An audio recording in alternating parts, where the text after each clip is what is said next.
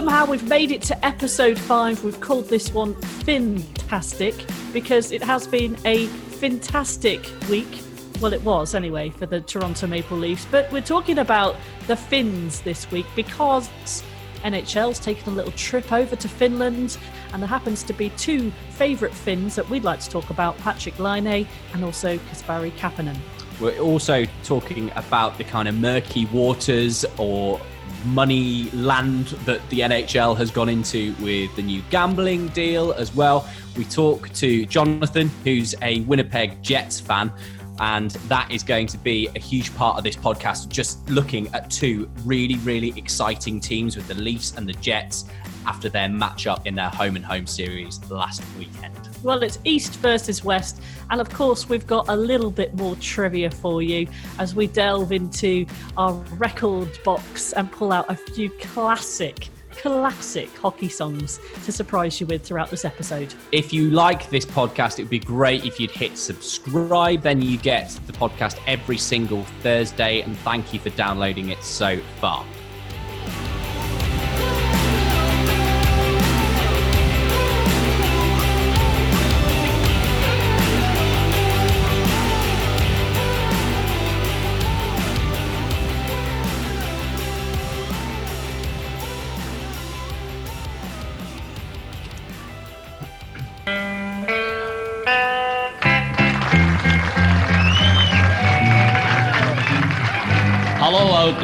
We're on the air. It's hockey night tonight.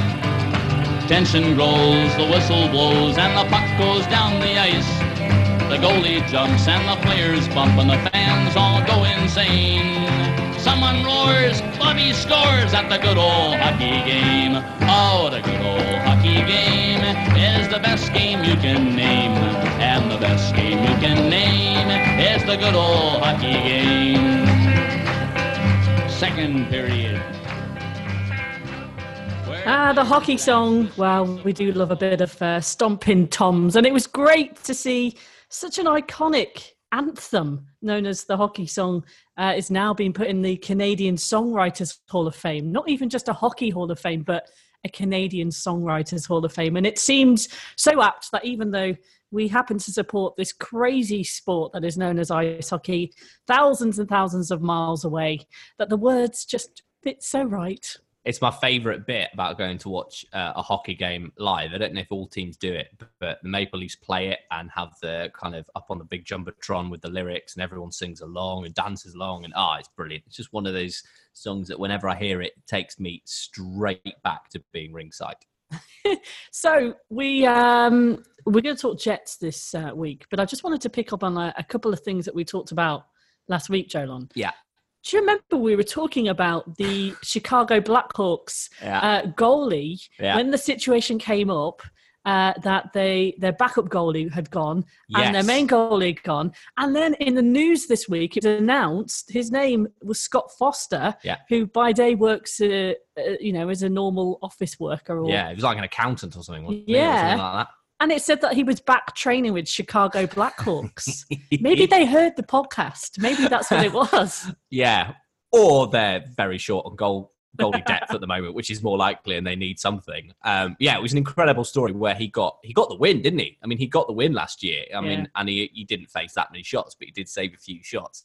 It did spark um, one of the subjects that we spoke about last week was would you do that? Would you kind of be a designated volunteer to be that third goalie to turn up at every game, home game, just sit and watch your team and know that you're probably never going to have to play, but there is a slight chance that you might.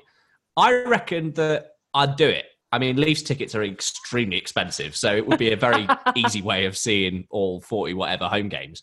But a couple of people I spoke to said, no, not a chance would they do it. No chance. And then they started, you know, giving me the stats of how fast the puck goes and you know showing me some goaltender injuries and things like that. And oh yeah okay i can see where they're coming from Well, the other thing that we also talked about uh, was Dallas Stars last week, and we got a message from Jeff Baker, um, who actually said uh, Matt Day was the name of our guest uh, last week, who's a die-hard Dallas fan. He waited 20 years um, before he even went to see the team in person. He'd watched them on telly for 20 years. And uh, it was really good to see a guy called Jeff from Dallas send us a message uh, offering him free tickets. Apparently, Jeff, who lives in Dallas, has been a Liverpool fan since 1992 um, and had never seen an EPL match live. So he sympathised with Matt. So it's nice to know that there's that mutual understanding and we're connecting people. Yeah, this is great. And as I said, like if any Leafs fans out there are listening to this and fancy doing making the same offer, then I'm coming to Toronto in March. So that would be great. the other thing that we were also talking about was how Pantera were connected with Dallas Stars. Yeah, yeah. And so I thought there's got to be some some other bands out there um, that are connected. I'm just going to go through um, our Twitter page, which um, we do occasionally put uh, some bizarre comments and questions on there. You can follow us at, at NHL fans from afar. Um, but we were looking at other people um, who have been connected. I'm just going to find the list. So it was Pantera who. Mm. the Dallas Stars band yeah. or created a song for their which they play in the dressing room beforehand. I mean, it's not my kind of music, but I can understand how it gets a crowd pumped. Metallica, apparently, or certain members are San Jose Sharks fans. this is what someone said. I cannot, right. I cannot, you know. I mean, hey, we don't need to fact check these. Just say.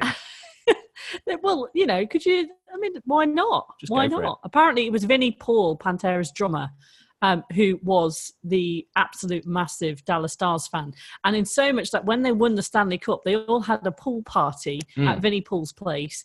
And he actually, uh, the Stanley Cup dropped in uh, into his pool. now, how many people can say that they've had a Stanley Cup in their pool in their back That's pretty cool. I remember seeing last year in the Stanley Cup final, I remember Imagine Dragons did a, uh, a live performance at Vegas now, I don't know if they're Vegas fans, but they were all wearing Vegas jerseys. I do remember that. And they did uh, a track before the game, which was pretty cool. Wow. Gosh. Well, we'll we want to keep finding out all these bizarre little facts and tidbits. And um, it leads me quite nicely into um, the Winnipeg Jets, uh, because delighted to uh, in, you know have on board with us our guest uh, host of, of the week for NHL fans from afar is Jonathan Fernley. Uh, hi, Jonathan. You're in uh, in the glorious place that is known as Hull, aren't you? I am, yes, and very much enjoying my half term off from maths teaching. Well, hey. Oh, very nice. And how nice to have somebody who's not from Birmingham or from that area on the podcast. We've been swamped with them so far on this podcast. Um, but no, really good to have you. Yeah, absolutely. Uh, good to have you, Jonathan. Now, I'll be honest, Jonathan, I was slightly concerned when Claire made this booking of having a Winnipeg Jets fan directly after we had a Leafs Jets home and home series. Um, I was worried that I would not be able to stomach listening to a Jets fan going on for the next hour about how great it was to beat the Leafs twice. um, but I'm not going to go on about how uh, how well, how the results went because they did go the Leafs' way. However, I'm going to focus on a positive for both of us, which is the fact that this was an all star Canadian matchup that picked up national attention, got shown in uh, nationally on television in the United States for the first time NBC has ever done it. There was a big focus on, of course, the whole Laine Matthews thing again. But most importantly, this was two Canadian teams who are going to be contending for the next few years. And isn't it great to see that that amount of attention was going on to Canadian teams? You can understand Toronto having the national attention from an American market. It's a surprise for Winnipeg to be the other team in that pairing, really, mm. because it is one of the smaller markets, even within Canada. Um, certainly across the entire NHL, it has the smallest rink. It has the least modern history. You know, there'll be people who remember the Jets from back in the day, but you know, the one playoff appearance last season, they didn't play any real marquee matchups until um, the Vegas series and the, the conference finals, because there's so many other matchups going on during the first couple of rounds that they weren't really focusing on the Jets knocking out Nashville great as it was for right. Jets fans, that wasn't the big story. So I'm pleased that the you know the national media is starting to the American national media is starting to notice the Jets a bit more because offensively it's an incredibly talented team that's well worth a watch. And I think there's a great potential for a really good rivalry between Toronto and the Jets over the next few years because there there needs to be that Canadian rivalry and Ottawa, Montreal, although you know not had the terrible starts that everyone thought they would have. Uh, same with Vancouver, actually, probably outperforming their expectations earlier on. There's a really nice kind of narrative with the whole Jets Leafs thing because of the Laine Matthews being in the same draft, because of the fact that they they should be peaking. Probably the Jets are a year earlier in terms of peaking their performance at the moment, but they're at a similar gradient in terms of their performances. And then there is the whole kind of Toronto's the big, you know, big sports franchise, international sports franchise. And I don't think it's any offense to say that the Winnipeg Jets are the little guys in that battle in terms of the off ice side. That's a really nice kind of narrative that can kind of go over the next couple of years, and hopefully we'll see some more big matchups. And also, as as the Leafs wait for that cup, it's going to be even more frustrating if other Canadian teams, newer teams, start winning it before they do. Oh, yeah, yeah, yeah no, it, it's so point. true. It's so true. And wouldn't it be great though? I mean, I'm trying to stay positive uh, about our season at the moment, but wouldn't it be great that in in the next couple of years, what an amazing Stanley Cup final would it be if Winnipeg Winnipeg played Toronto. Mm. Uh, that is my Stanley Cup. I hope that when the Leafs get to the Stanley Cup final, it's a when, not an if. When they get to the Stanley Cup final, it will be the Jets on the other side of that because I just love to see that game. Do you know um, the last Canadian win of Stanley Cup? Jonathan, I bet you know this. Do you know what year I it was? Do, yeah, Montreal, 93. 93. God. And the last all Canadian Stanley Cup final, do you know when that was? That I don't. 1989. It was Calgary Flames who won it, uh, and they're against Montreal Canadiens. I wasn't even born. I wasn't even born. I was one when the last one happened in '93, and then I wasn't even born for the other one. Oh, I think what we've what's happened is the NHL's maybe taken on too many teams. These blooming Americans. yeah, and that's what's happened. Um, Jonathan, we're going to talk about your your wider knowledge of the sport and how you've come to fall in love uh, with the sport, not just uh, NHL, but also in the UK and and what you how you spend your weekends. But we're also keen, as part of this podcast, to learn more about each other's teams. I've I've obviously kind of been looking into a bit of the history of Winnipeg Jets, and it's not kind of case of here's the Winnipeg Jets, and they founded in X year, and they've always been in this building and always been under this kind of franchise. It's a lot more complicated than that, isn't it? Can you just kind of give us a bit of an insight into the various um, coats and names that Jets have had over the years? Well, I can only really tell you from the 2010, uh, sorry, 2011 2012 season, which is when the Jets first started back up as the new Winnipeg Jets. They had the right to that name from the old Jets organization because I was originally a Thrashers fan. So I followed the Thrashers from Atlanta to Winnipeg. So all the old stories about the Jets in the 80s and Teemu Selanne and the great rookie season, that's not something that's particularly familiar to me. It's only really mm. the new Jets well, I mean, all I, I'm just looking here at the, you know, the kind of the, the basic stats, and it talks about the Winnipeg Jets uh, were one of four teams that came in in 1979, and then in '96 they moved, uh, the franchise moved to Phoenix, uh, which then became the Arizona Coyotes. So then hockey disappeared from Winnipeg, and then it came back, as you say, uh, as the Atlanta Thrashers uh, in 99 before then turning back to the Jets in, in 2011. So, where, where, what point did you come into this and start following the Winnipeg Jets and making them your team? Well, it all started when I decided that I needed an NHL team to follow, and this was 1999, and the Atlanta Thrashers were just coming into the league. And I thought, right, they can be my team because I didn't really have any reason to connect with any other teams. So I thought I'll follow them from the bottom to the top. Uh, they never made the top, but they did make the move north to Winnipeg. So by default, they became my team. I, I never had any real love for the original Winnipeg Jets. Um, and also, when they start talking now about Jets records, they always have to say, well, actually, this is sort of a, an Arizona Coyotes record as well, because they took the Jets' history with them, but they didn't take the name, so that was still there for the uh, the Jets when they relocated. So it's been uh, well eight seasons now as uh, as a Jets fan. I find that so strange. It was something that was mentioned a lot last season in your kind of deep playoff run. It was talking about I, I can't remember the stats off the top of my head, but for example, it was like, oh, this is the first time the Winnipeg Jets get to here. But then it was like, well, kind of but then there's the old jets and they did or and now is it arizona? And and it really does muddy the waters a lot as to you know all of these records and stats that the nhl loves and claire loves so much um, about ice hockey. And it's yeah it must be interesting as a fan to kind of like move your way around that when you're kind of coming out with these stats. It is because there was a you know kyle connor had such a good rookie season last year.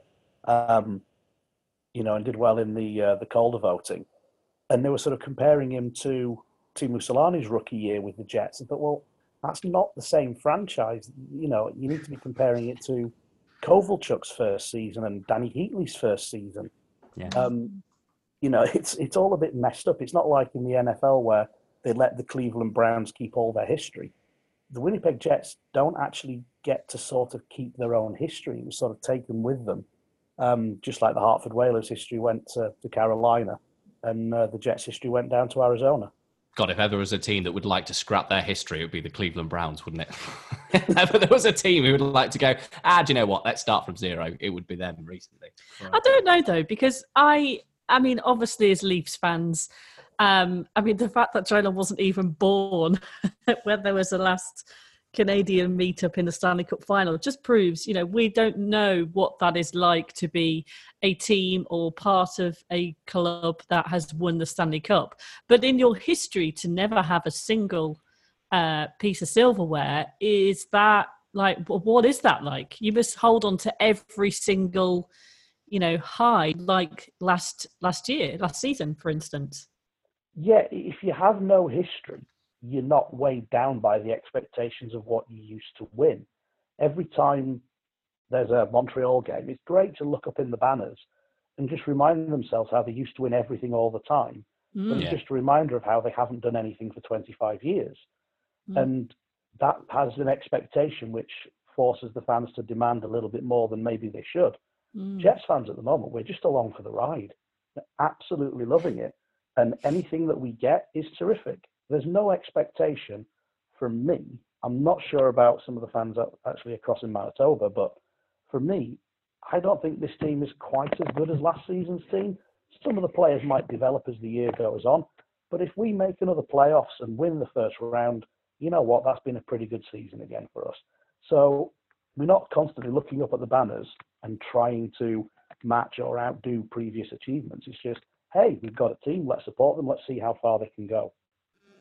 Well, I said I, I made a cheesy link there between when we were talking about Pantera and how that sneakily took me into talking about the Jets, but I didn't explain why. Because I've decided that after discovering about Dallas Stars uh, mascots, Victor E. Green, who liked one of our tweets, by the way, this week, and then also about the Pantera goal song, I thought I'm going to go and check out Winnipeg. What songs are connected? To Winnipeg Jets. And I discovered, Jonathan, this absolute beauty which Ace Burpee uh, released as part of your playoff run last year. Uh, I'm going to play a bit of it because I think, frankly, it needs no introduction. Winnipeg versus everybody. Up in your face forever, no matter the weather, you're beating us never. You got a problem with the peg, save it, tell me. They'll be looking to the sky when we fly by, while they chirping about the cold and the Wi Fi. We've heard it all before, don't even try, guy. Winnipeg still here, no, we never die. North and the old say be, throw them hands up and bounce with me. Ask around and they know Peg City. Ask what's good and we say Peg City. Everybody can go, just go. Four lines deep everywhere we roll. I love that. I just, I mean, uh, the things that you discover being a fan of this sport. If I was a Winnipeg Jets fan, I mean, Peg City, that just made me laugh so much. Uh, what were you loving that, Jonathan? Were you like up there with the Jets fans? Like, yeah, all right.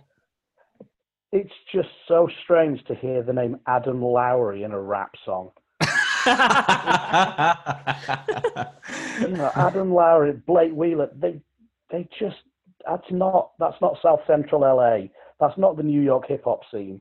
This is you know this is uh, this is Winnipeg, but somehow it it really worked, and it was just the right song for the right time and, and that group of players. So uh, yeah, it was the soundtrack to uh, to a great playoff run.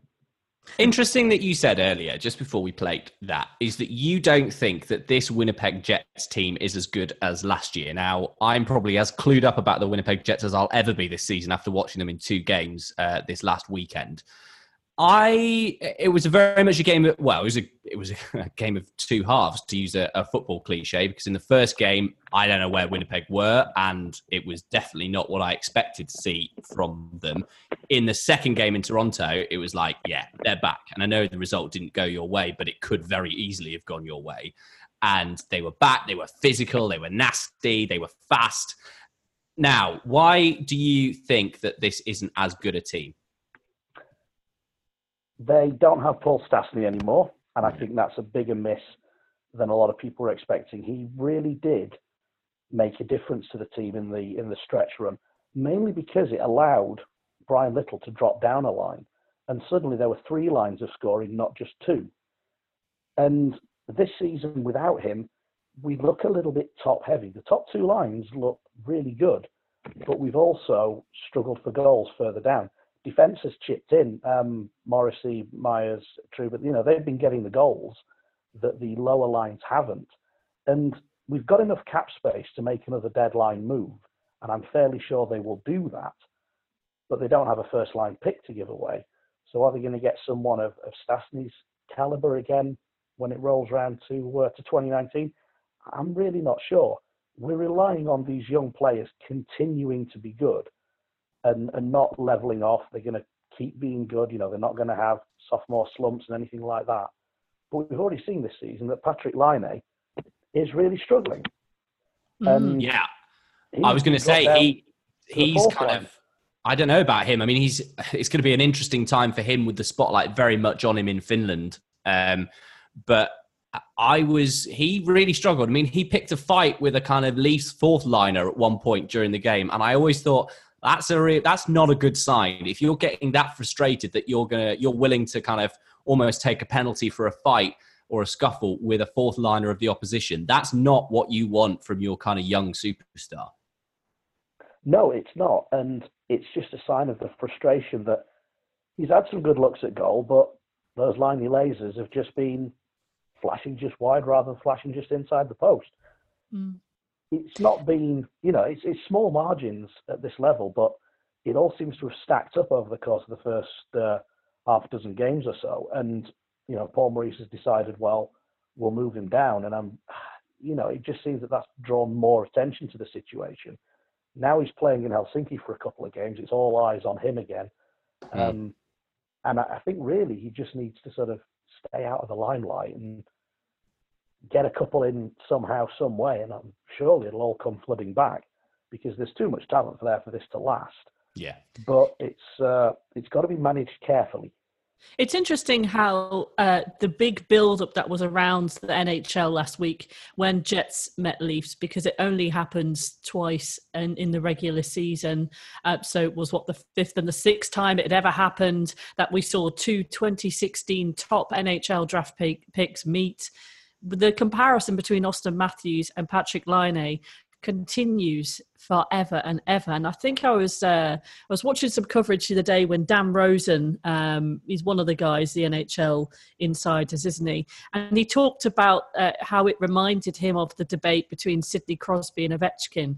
Um, and that debate had started uh, you know, a decade ago. And he talked about how Crosby had always been great, but Ovechkin had always been more fun to watch. You never knew what knew what he's going to do, when he's going to kind of just almost unleash himself. He was quite unpredictable and he had a real kind of bone crunching kind of check, I think, were the words that he used. And you could kind of see how people see. Uh, people were saying, "Well, who's, who are you more excited to watch, Matthews or Laine?" and a lot of people were saying Laine because of that unpredictability. But that doesn't always pay off, I guess, is, is what we're seeing now with the frustration of him. I mean, how do you see uh, when you get those comparisons between people like Auston Matthews to the Leafs and, and Patrik Laine? If the Jets could pick first, they'd pick Matthews. They took yeah. because they took Laine because he was the best player left. Um, Matthews has, I, I'm fairly sure, will go on to have a slightly better career than Laine has, but they are both top class players. There's no doubt about that.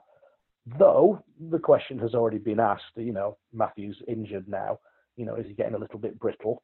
Um, you know, can he? Sorry, Matthews is injured. No, nobody let me know that over the last week at all. nobody tweeted me and thought that uh, it would be nice to remind me of the fact that how long Matthews is out. Yeah, that's a shout out to you, Stephen, if you're listening.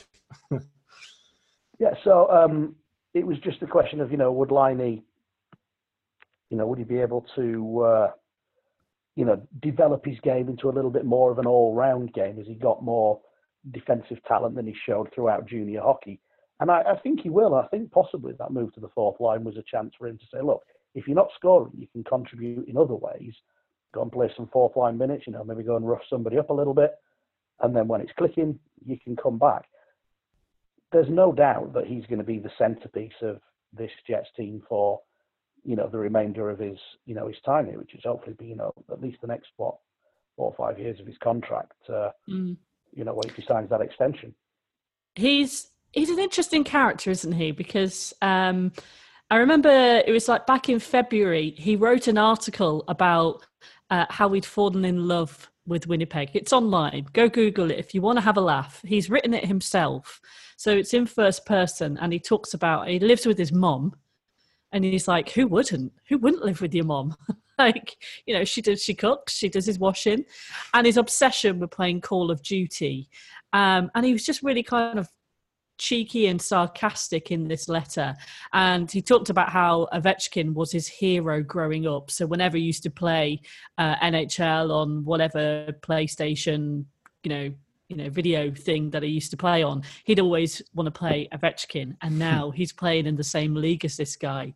Uh, but I also like the the banter and what was interesting in the meetups. Um, because he's obviously Finnish, and so is Kasperi Kapanen uh, of the Leafs. And apparently, there was some quite exciting chirps going on during that first game. In fact, if I switch my computer around here, this is what in between those two games on the morning skate at the weekend, Kasperi Kapanen let some reporters in on what exactly it was that Patrik Laine was chirping him about during that game. You know, he told me to you know, go get my hair cut last game, but I, I, I, think you know with this style last year, I think he's the last guy to go tell me to you know go cut cut any uh, you know facial hair hair on my body. So, um, but but yeah, he's uh, it's nice to see him. Oh, I, I, love Kasperi Kapanen. And I love everything about chirps. I mean, if you ever want to lose many hours, type in chirps NHL into YouTube and you'll never come out of that rabbit hole for, for hours, will you? Firstly, I want to uh, apologize for something you said a few weeks ago when I said he was Swedish. Of course, he's Finnish. Um, I was getting so wrapped up in the Nylander thing that I called them both Swedes. Um, he's Finnish. And I just want to say a very quick thing. We'll go back to it in a second about Kasperi Kapanen. One thing that's being lost, I think, at the moment in the whole William Nylander, Willie won't he sign, and all of this kind of stuff is the fact that the comparisons, and we talked about it earlier with uh, you mentioned Laine Matthews and Ovechkin Crosby. NHL fans and NHL media seem obsessed with trying to work out who is better. Like they are obsessed with it. There's the recent one at the moment with Crosby and McDavid, and it's like, oh well, is McDavid now better than Crosby? And Crosby comes back and scores a couple of goals, and everyone's like, nah, nah, nah, Crosby's better, and all this kind of stuff just enjoy the fact that they're both playing each other and does it really matter who is exactly better at this time when they're active players but i think what is getting lost slightly in the william Nylander thing is that kasperi kapanen whatever he does at the moment because he's replaced Nylander temporarily at the moment for the Leafs whatever he does is being compared to Nylander, and you know, is he is he as good as William Nylander? And people go, no, of course he's not. We need William Nylander back, and all this kind of stuff what we should be focusing on is a young player like Kasperi Kapanen has come through the system. He was a guy that they acquired during the Phil Kessel trade, I think. and it wasn't exactly a kind of nobody really noticed it when he came in. He's had a few years with the Marlies and looked great. He had a good year last year, and some people weren't sure whether he'd make the step up. He's now had those first line minutes with Matthews, and now it looks like he's going to be playing with Tavares as well. He's just a great all round story that, regardless of what happens when and if Nylander comes back, Kasperi Kapanen has turned into one of those players who is just so much fun to watch. Seeing that guy, he is so fast, so skillful, and he's now scoring goals as well. And if he's got that kind of personality that he can have a, a dig at Patrik Laine about his hair and all this kind of stuff, I just think he's been a great benefit. I'd say he's probably been one of the most uh, exciting Under, things underrated. to come out. He's a, he's an underdog, isn't he? Really, He is, and he's one of the most exciting fast. things to have come out of the Leafs' first few games. He is the thing that has ever got every Leafs fan thinking, "Well, that is a benefit." That He's also threat." saying what we're all thinking that Patrik Laine's beard last year Oh, it's was awful. it was in ma- I Patrik Laine's beard is what I imagine Mitch Marner's beard would look like if he'd kept it. Maybe what you could you could get an app and you could merge their Mitch Marner's face, where then you could add a Patrik Laine beard just to see what that would look like. Has anyone checked on Joe Thornton since he got rid of uh, his No, beard? I know he was. I he, didn't get injured or something like that.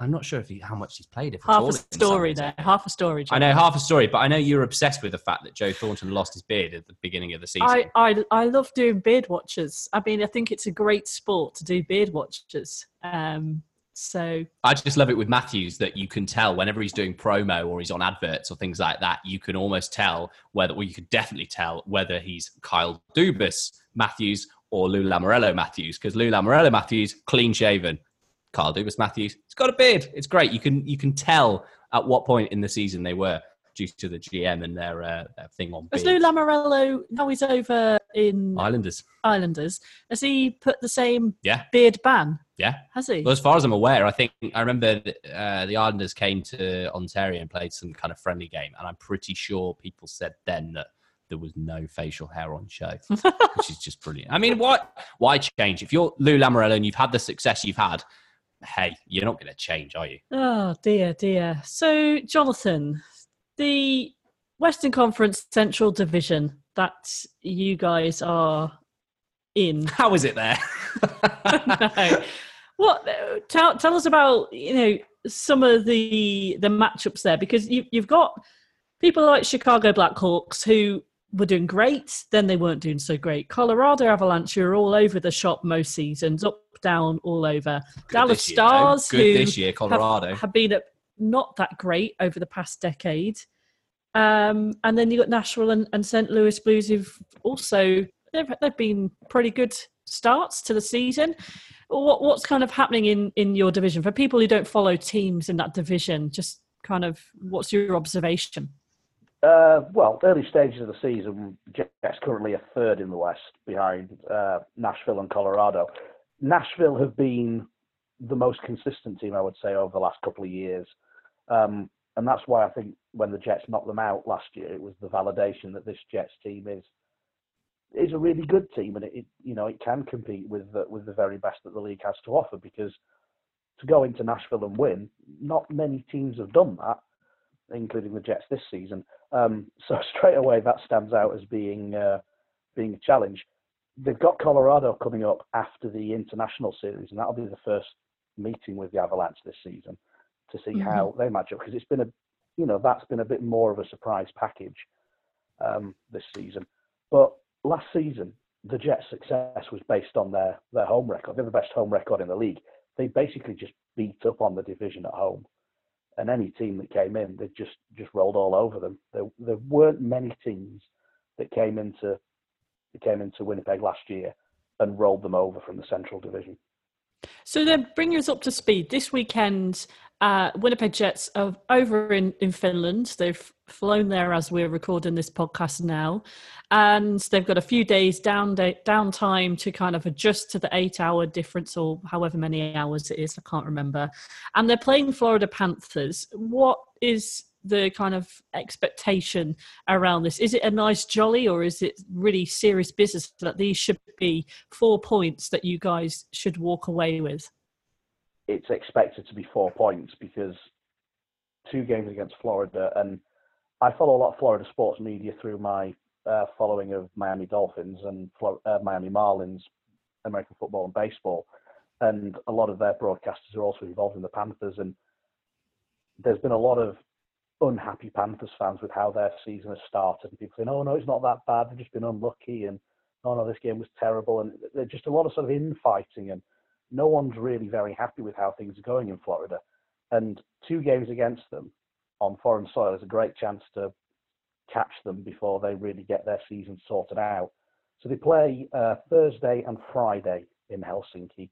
One game is the road team, uh, one game is the home team, and four points is the expected minimum because otherwise you're going to start looking up the standings and realizing there's a lot of teams above you and there's a gap. There's already a couple of teams above us, and the Jets are relying on home form so when it comes to the playoffs, they need that home advantage. They need that top seed.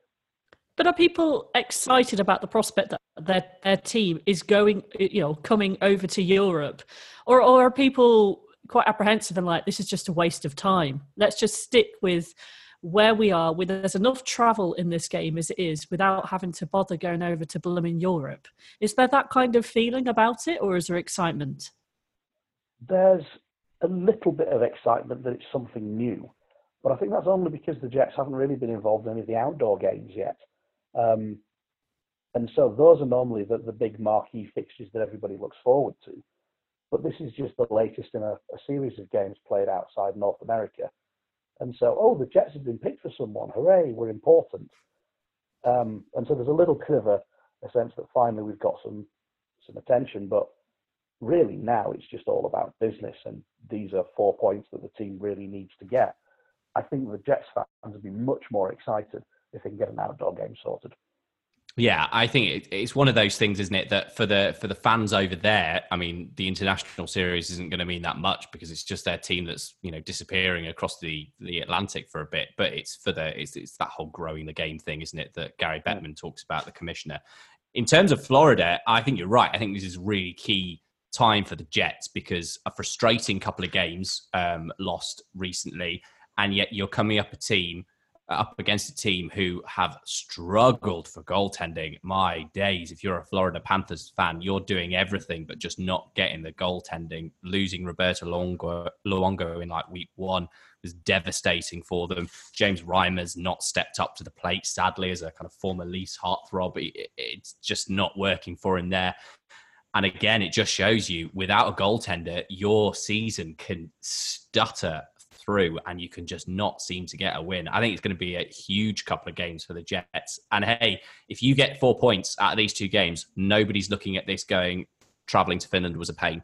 If you lose one, win one, or lose two, then suddenly it's, oh, well, you know, the travel didn't help us, the whole event. It just, it's, it's always the way it goes. If you speak to the winning team of an international series, they think it's great. If you speak to the losing team, who then come back and go on a, a tough run, then they're going to say that it's, it's, difficult. But I think it's just uh, something that's going to happen. And the whole international series, we've seen it with the NFL and how they've embraced it. You know, they just announced this week that there's going to be four NFL games in London next year.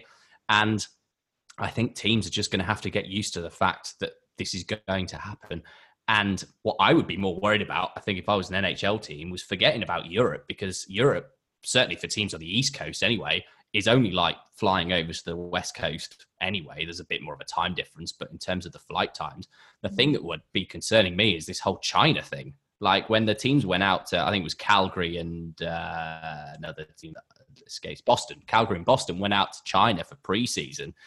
And I don't think it's any coincidence that both those teams struggled at the beginning of the season and haven't had a great start because that not only is the time difference like crazy different you're also going out there and it is just completely different if you're going to europe i mean it's not a million miles away from canada and the states but whereas if you're going out to china they end up having some regular season games i can see that being far more of a problem mm, it'll be interesting Oh well, we'll see. I mean, we are NHL fans from afar podcast. Yeah, come so... to Britain. Like, oh, please, Manchester. Wouldn't that be great? Come to Manchester.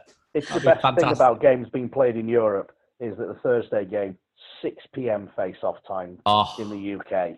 What, what a, a luxury! What a joy! Do you guys do you guys in Winnipeg get many early starts, afternoon games? Because the Leafs have zero of them, or like one a year. Do you have many early games that actually turn out to be nice evening games for you here in the UK?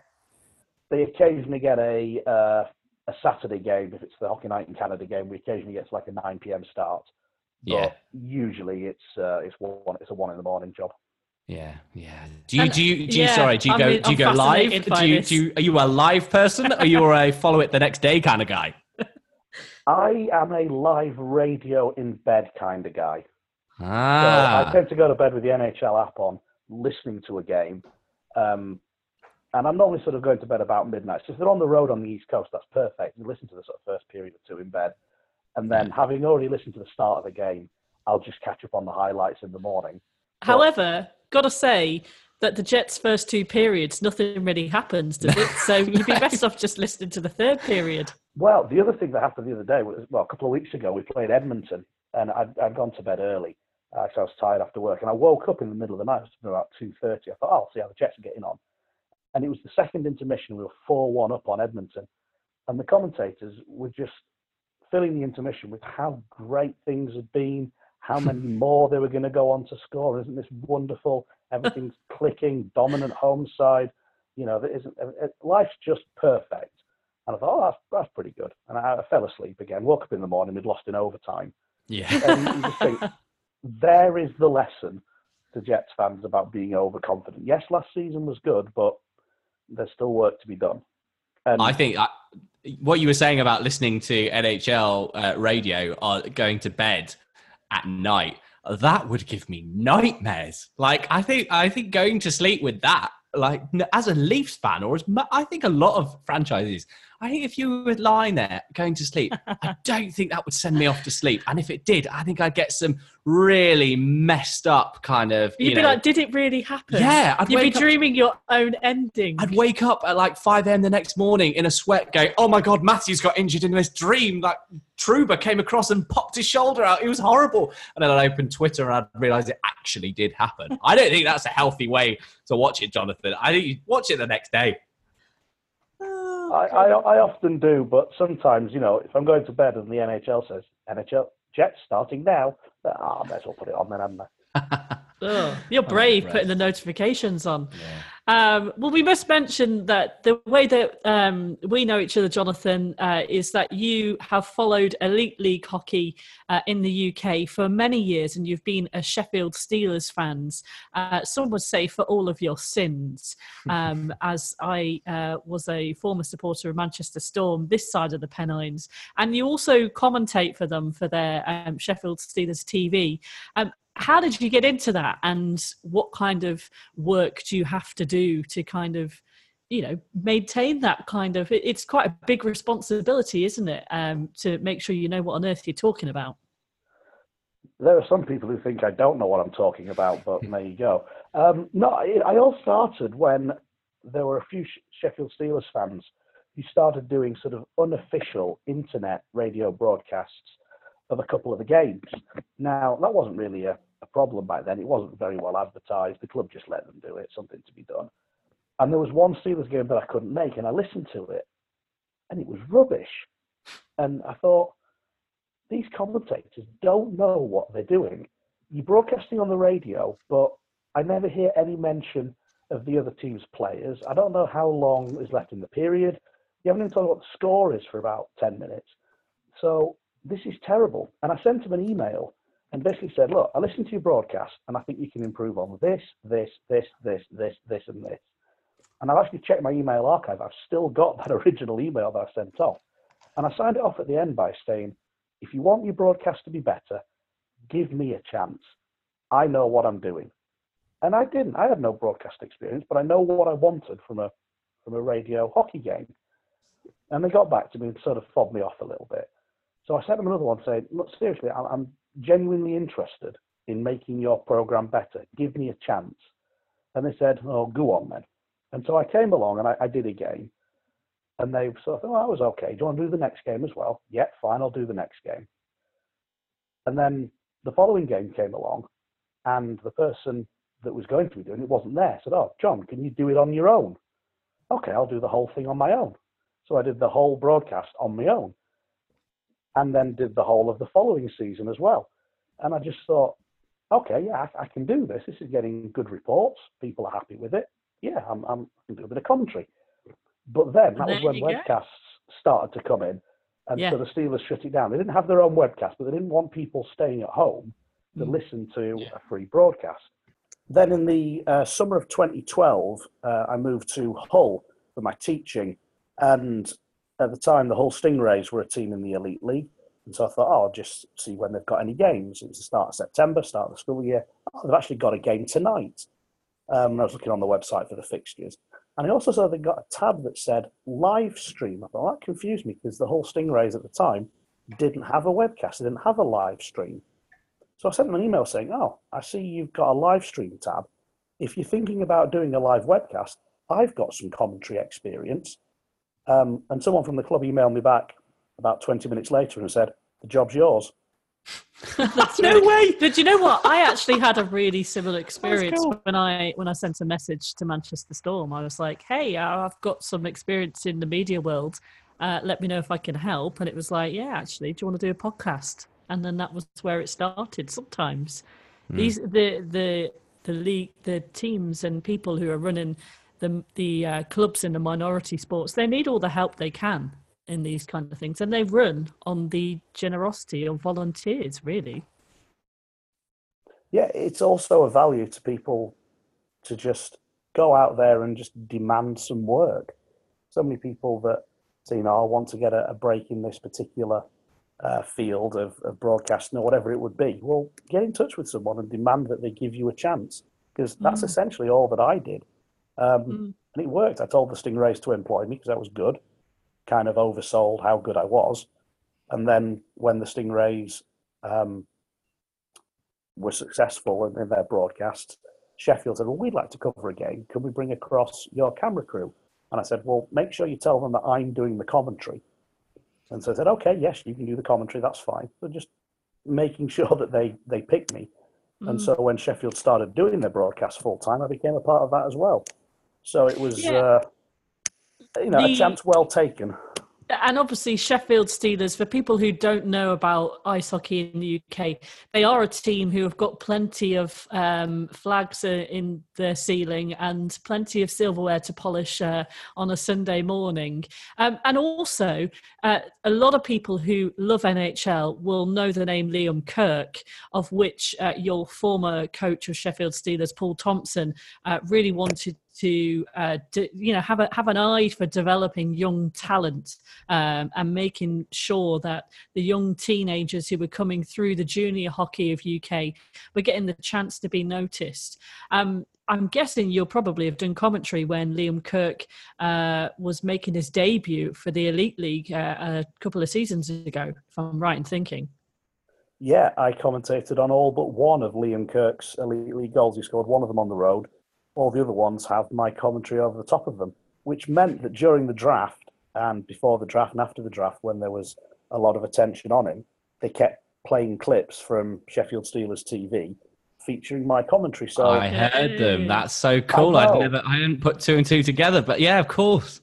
So what I'm tempted to add to my Twitter bio is as heard on the NHL network. But I don't right. really think it counts. Damn, no, it does. As you said, you go for it. You, yeah, definitely.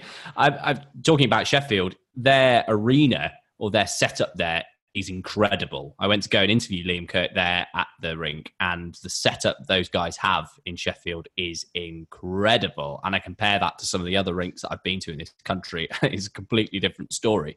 But on that doing commentary thing, I was invited down um, by the Oxford City Stars to do a kind of a, a shift doing summarizing on their uh, web stream that they do. And I found it fascinating that you learn so much when you're sitting there. And I wasn't commentating, and I, I doff my cap to anybody who does commentating because I think it's a it's an art form and it's one that I have never really gone into much, and I'm impressed by anyone who can do it. But just sitting there, listening to a commentator talk about the game and seeing it in front of them, it was fascinating just to see how they do that and how much I learned sitting there. And I kind of feel I know a fair bit about hockey after watching so many games. But to sit there watching a game of ice hockey in this country with a commentator next to me describe the action and chuck in the occasional thought that I did, I found the whole experience fascinating, and it's it made me learn so much about the game, and that was just doing one game. So let alone what you must feel after doing as many as you have. Um, I'm I'm not sure on the exact number, but it's it's about three or four hundred games I've covered at this wow. point, and I'm still learning. Every commentary I do, I listen back to afterwards and think, okay, how could I have improved that? What was what was good about it? What was what was not so good? And every mm. time I listen to an NHL game, I'm either listening to the commentary and picking up words and phrasing. Oh, that was a good descriptive term. Oh, I like the way that was phrased. Or I'm muting it and trying to do my own commentary over the top, which is really good to do when you don't know who any of the players are. because my commentary position in Sheffield at the moment, we commentate from the back row of the building behind the goal. So when the play's at the far end, I'm 300 feet away. Mm. And you genuinely don't always know who those players are. So you know, you have to look at their hats, don't you? Their hats and their their the oh, size yeah. of them and their positions, don't you? You start to kind of almost nerd out on those kind of things. Yeah, you can tell by the end of the season, I will have recognised all of the Sheffield Steelers rosters just by the way they skate out of their own zone. because that's all you can tell when they're coming towards you. There's no number visible, and they're so far away so that's what you that's what you learn to rely on. So watching NHL games sometimes with players that I don't know, can I commentate on this without mentioning a player's name for 30 seconds? And mm. it's a good little piece of practice. Yeah, nice. the, other yeah. That, the other thing that's good is to practice on is because in the elite league there are two teams this year who have yellow numbers on white shirts which are almost invisible. Wow. So you can't see the numbers anyway. So um, it's, it's it's a good little bit of practice to commentate when you don't know who anybody is. Yeah, nice.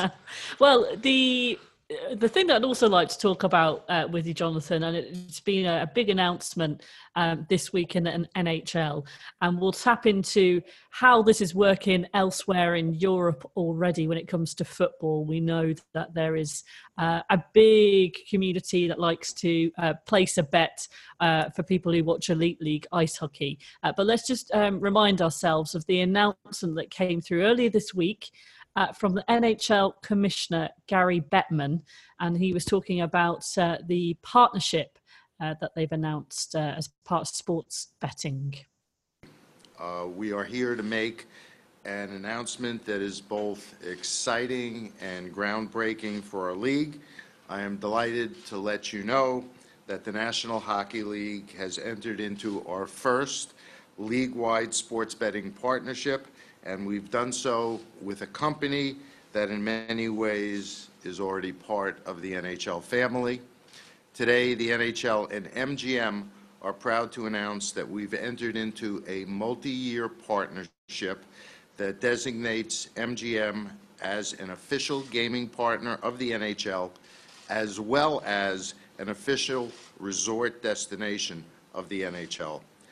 Well, it does seem slightly ironic that a man who is called Gary Bettman, who was previously opposed uh, to such agreements, has now, uh, you know, led the way in NHL uh, making this partnership. So we saw for people who are just catching up with this, uh, there were some big changes in laws uh, through the Supreme Courts in May.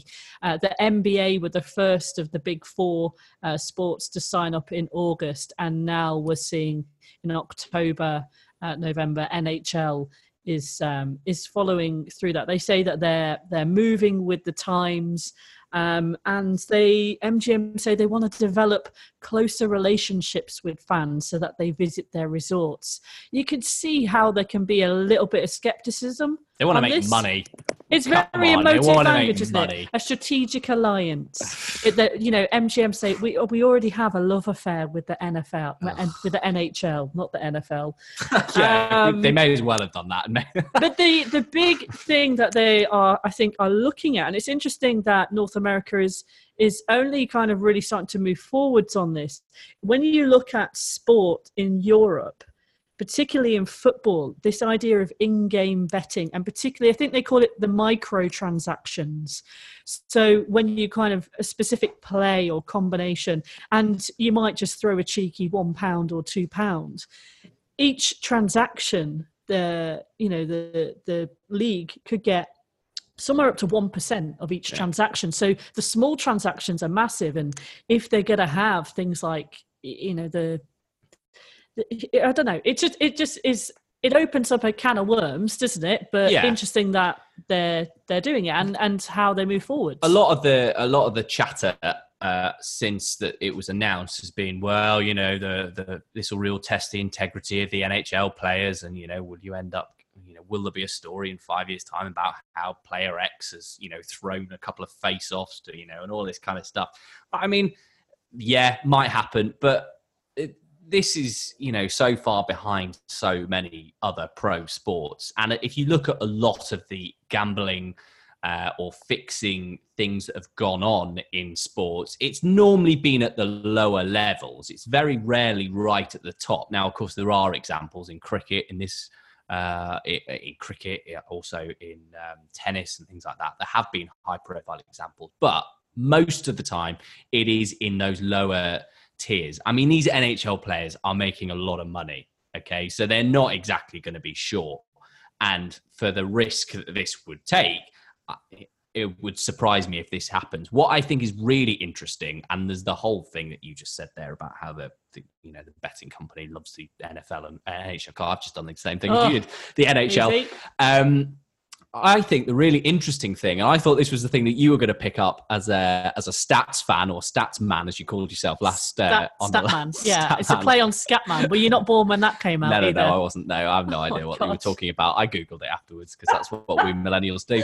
Um, Hey, I'm a millennial. I'm not, am I a millennial? I don't even. I'm a millennial, just. I don't feel like. Calm down. Um, but what I thought you were going to pick up on, it, which is really interesting to me, is that all of this new data, right, about NHL games is going to come out and be available for the public to view and also these betting companies to view. This is something that the NHL is trying this year and they're testing the water with in play tracking of the puck and all this kind of stuff. And there's talk of players are going to wear chips. Um, But on- I'd assume they already do this. well, yeah, but it's not publicly available and it's Ah, not okay. released. Yep. So the teams have this data and the teams are able to monitor it, Mm. but we can't as fans and as betting companies can't. So this is one of the side products of this gambling deal that might actually be quite interesting as fans. We will be able to follow far more about different plays and players and teams than we might have been able to have done in previous years. That sounds beautiful. To you, I I couldn't believe that this wasn't the thing that you mentioned. I, I- thought this would be the top of the podcast. I had I had More data, stats. I had data down as to mention, but the thing that I was trying to work out was there we're talking about how um, financially, and maybe Jonathan, you know a little bit more about this in terms of open opening up the earning potentials for players and releasing some of that pressure around the salary cap. Um, I don't know how up to speed you are with that. I wasn't quite sure what I how I couldn't join up all the dots of how exactly that would work for individual players. It just means the teams get more money, so they have more to spend, basically, and they can raise the salary cap because the league is bringing in more money. Is it as simple as that? If the salary cap is set on a percentage of revenue, then when revenue goes up, the salary cap goes up. Right. So the players will benefit from more money coming into the league and the clubs as a whole. I think it's the sort of. I don't necessarily think it's a step forward, as you described it, because I'm not sure getting involved with betting is a great route to be going down. Um, because it's it's as a bit of fun once in a while, it's a great thing, but encouraging actively people to hey, put your money on this. I, there's something that's morally not great about it. Hmm. But there's so much money that's bet in North America, even though betting is illegal. Yeah. If you just at least legalize the betting, that's one thing. But actively encouraging fans to bet, I think, is going down a dodgy road. And it's I- taken football to a place that they probably wish they hadn't gone. I, I kind of agree with you on that, Jonathan. I was at um, a, a championship game um, for the football the other day, and I was I was watching it, and it just struck me about how many betting ads that I was witnessing. And I support a team that have got a betting company on their shirt. In fact, both teams had the same betting company on their shirts. The, the hoardings all around the ground were, I would go 50 50 between other, other things, and the other 50% were betting companies. And also fans. The amount of fans I see um, watching this championship team who are on their phones in play betting on dodgy 3G, which it is at a football game when everybody's trying to use the internet at the same time, and getting annoyed by the fact that you know they can't cash out at a particular time because the internet's not good and all of this kind of stuff. And people say how it enhances their their their sports viewing, I'm almost of a tendency to go the opposite on that. That I think it can actually have the complete opposite effect. I think you can end up try willing for odd narratives that no one else in the ground cares about other than you and you end up saying you know i've heard fans cheering teams scoring but then you know they've been 3-0 up and they've not wanted their team to score another one because they got a tenner on a 3-0 win like this is just ridiculous like put your phone down and just enjoy the spectacle in front you've already spent 30 pound on the game itself to go and watch it why then do you need to chuck another 20 or 30 quid onto something that we all know who wins out of these, and it's the betting companies. They're always going to take home more. And I, I, I agree with you in the sense of I'm not necessarily sure it's a partnership that I think is healthy, and I I think it's kind of the thing that once you once you start it, you can't stop it. And football is a great example of that. However, you know, do I kind of feel negatively about the NHL getting on board with this? No, because everyone else is doing it. I don't see why NHL or the, the hockey league should kind of stand out. They never were going to. And if it means there are it's a higher salary cap, then you know it's probably a good thing, isn't it? Yeah. Here's a question for you then. Mm-hmm. Would you say that the NHL exists in order to make money or makes money so that it can exist? It depends who you ask. I Mm, think. Do you know that is an interesting question because when I was, uh, I went and watched a few uh, YouTube vids about what it had been like a reaction to the NBA um, going into a very similar deal. I think it was $25 million for three years in the NBA.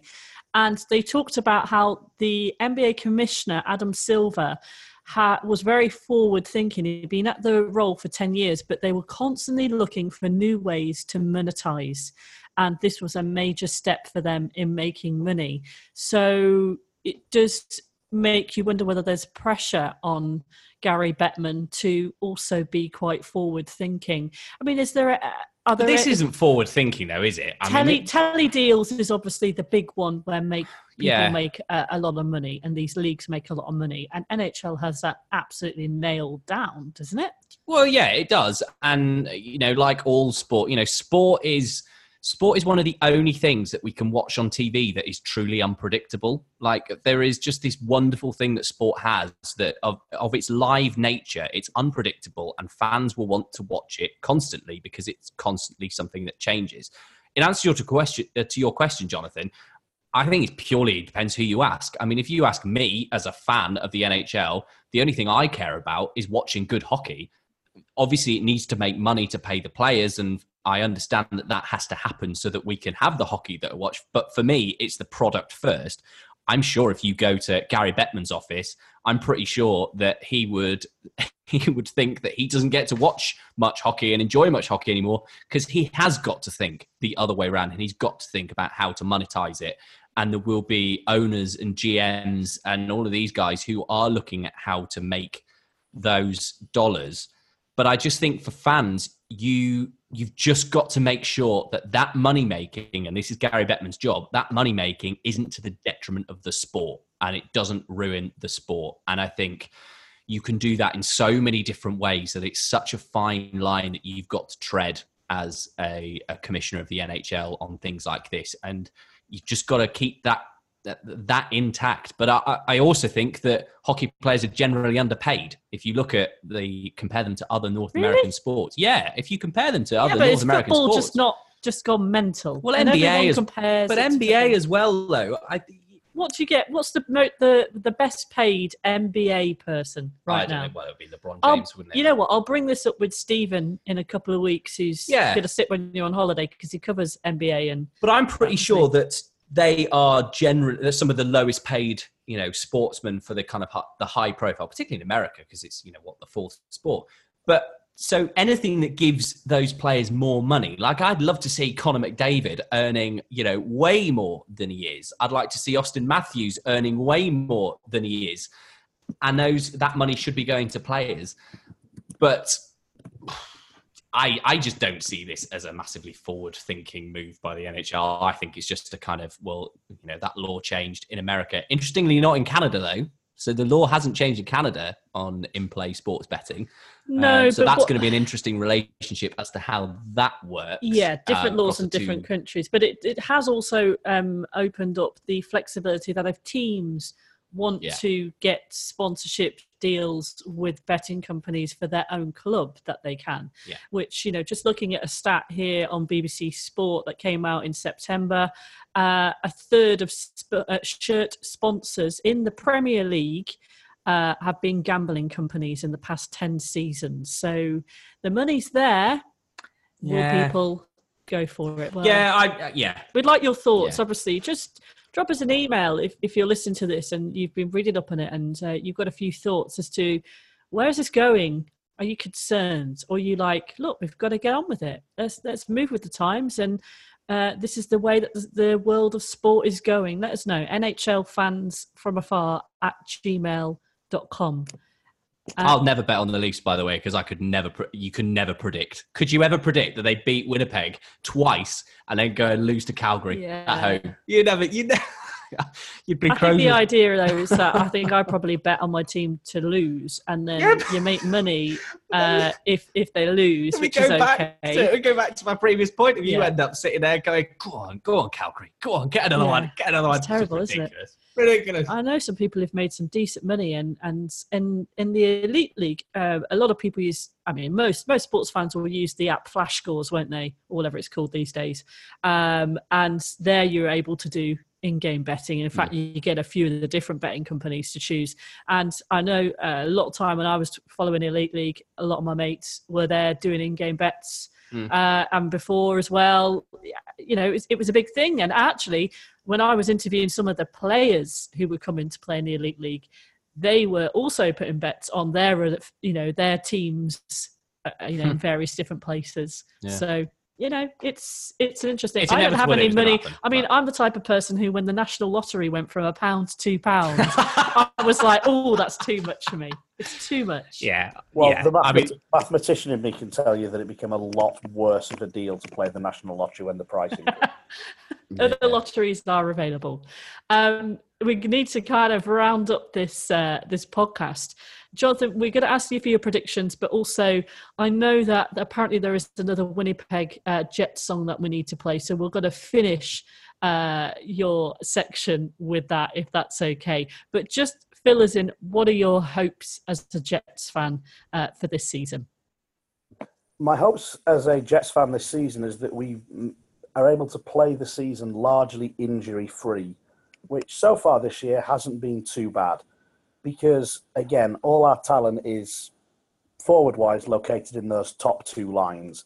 If Byfuglien goes down for any extensive period, that takes a big hit at both ends of the ice as well. I like the look of Brossoit, the new backup, but it's all about Hellebuyck again. So any of those getting hurt, and this season is going to be. There's no way it could reach the heights of last season. If they get into the playoffs and win a round, I'll take that. That's very realistic. really? Wow. Would you? Uh, would you honestly? I, that fascinates me. So, as Yeah, a as a I- I Jets fan who got through as far as you did last year, and arguably, if you'd have had a better game against Vegas, you could have won the Stanley Cup last year. You would take round two. I don't think we're that good. I, don't, I I think we're good. I think we're one of the best eight teams in the league. Yeah. But I don't really think we're the best one, which a lot of people have us down as being, simply because uh, at the moment we're a couple of players short. Whether they will bring in another player like they brought in Stastny, that will make a difference. Maybe then I will change my mind. But at the moment, there's not enough there because Isn't it? Yes, not it nice? seen- I was just going to say, isn't it nice hearing a level-headed fan who's being realistic? Like, how rare is that as a thing? Wow, I'm Yeah, I mean- impressed. last season we got a great season out of Laine. Wheeler made a jump. Scheifele continued his improvement. At some point, those players are going to level off, aren't they? They don't keep getting better forever. And I know there's some young talent there, but young talent doesn't always keep getting better year on year on year. So I think it needs that experienced player coming in, like Stastny, to just steady the ship and, and see us through. And until we get that, my expectations are a little lower. And what's uh, sorry? What was your prediction as well for the for the year? Who do you think will be in the, the your Stanley Cup final this year? Um, you know what? I do actually think it'll be the Leafs. I really do. Um, from that side, and I think it'll be the Sharks from the West. Oh, my heart just skipped a beat then. Oh, Yeah, oh sorry. Jonathan, music to my ears. Well, I hope you're right. I hope you're right. Uh, that's great. Well, you're uh, so far one of my favourite predictions that we've had so far. Well, Jonathan, why don't you uh, finish off by introducing the song which you would like uh, and you feel is a better representation as a Winnipeg Jets fan uh, for flying the flag for your team? Okay, if you want to get this queued up on uh, on YouTube, it's readily available. Yep. Um, it's a song. Well, we know uh, you ain't seen nothing yet by Bachman Turner Overdrive. Well, there was a Winnipeg Jets version of that, which was uh, produced uh, for Alexei Zhamnov. Um, he's one hot Russian jet. So if we search for one hot Russian jet, you'll uh, you'll get to Oh, that interesting what you might get up there as well. Yeah, make sure you include the word Uh, jet. I was going to say, yeah, don't put that into Google. Uh, the word jet. Jonathan, it's been great to have you uh, on on our podcast. Thank you so much for filling us in about life on the Western Conference and your division. And uh, as we always say, we wish you the best of luck this season, but not too much. Well, it's fine now. We can wish him as much luck as we want. Leafs won't play him again until, uh, well, who knows? Maybe in the Stanley Cup final, Jonathan. Maybe in the Stanley Fingers Cup. Fingers crossed, eh? Fingers crossed. I met up with the Russian. He took the puck away. He left me looking silly. But I don't like to look that way. I saw that all his moves were good moves. Then the puck went in the net. Oh no! I hung my head and hit the bench and said, That's one hot Russian jet. Alexei is one hot Russian jet. Well, Jolon, cracking little track that. I quite like that uh, Winnipeg Jet. I'm enjoying the fact that we're getting all of these different tracks on. We had Pantera last week with the Dallas Stars. We've got a bit of that from Winnipeg this uh, this week. Where are we going next week again? Uh, we're going Detroit Red Wings. Oh, well, I mean, we shouldn't have any problem finding some music from Detroit, should we, really? There should be loads of it. I went to Detroit last year and the place is just full of music and hockey. Hey, and they are the American team that have the most number of Stanley Cups, so we've got a fair bit of history to talk about. Yeah, they have. Although this year it's going to be a struggle. Uh, we'll talk more about that um, uh, next week on the podcast. But thank you very much for listening. It would be great if you've enjoyed this podcast. It would be great if you would hit subscribe on it. Then you will get um, the podcast every single week on whatever podcast device or app you use. Um, and then we'll be back next week talking to a Detroit fan. Of course. Uh, quick mention we forgot that Jonathan does his own podcast called Hockey Hypothetical, which is all about the bizarre make believe scenarios, such as what would happen if the ice rink was twice the size. Or the Leafs won a cup. Hey, exactly. So you can catch his uh, podcast as well. Uh, he's on all the various platforms. But we want to hear from you. If you are an NHL fan from afar, drop us an email nhlfans from afar at gmail.com and at Twitter as well. And I had some very exciting news uh, for a couple of weeks ago that I forgot to mention on the podcast. So it was my birthday, which we mentioned how our birthdays are very similar. So, what did my girlfriend get me for my birthday this year? She got me tickets to go to Washington Capitals versus New Jersey Devils in Washington when we go there. So, I am going to be sitting a few rows back from the front of Rinkside on the corner watching Ovi line up those slap shots. And that is one of those things ticked off the bucket list when I head to Washington uh, in a few weeks' time. Oh, cracking. If you're off to see a game uh, in the next few weeks, get in touch. And we're still hunting down a Florida Panthers fan. Look, we know it's not the best start to your season, but we'd love to hear from you, particularly with this uh, little trip over to Helsinki. In the meantime, have a cracking week. We'll be back next week.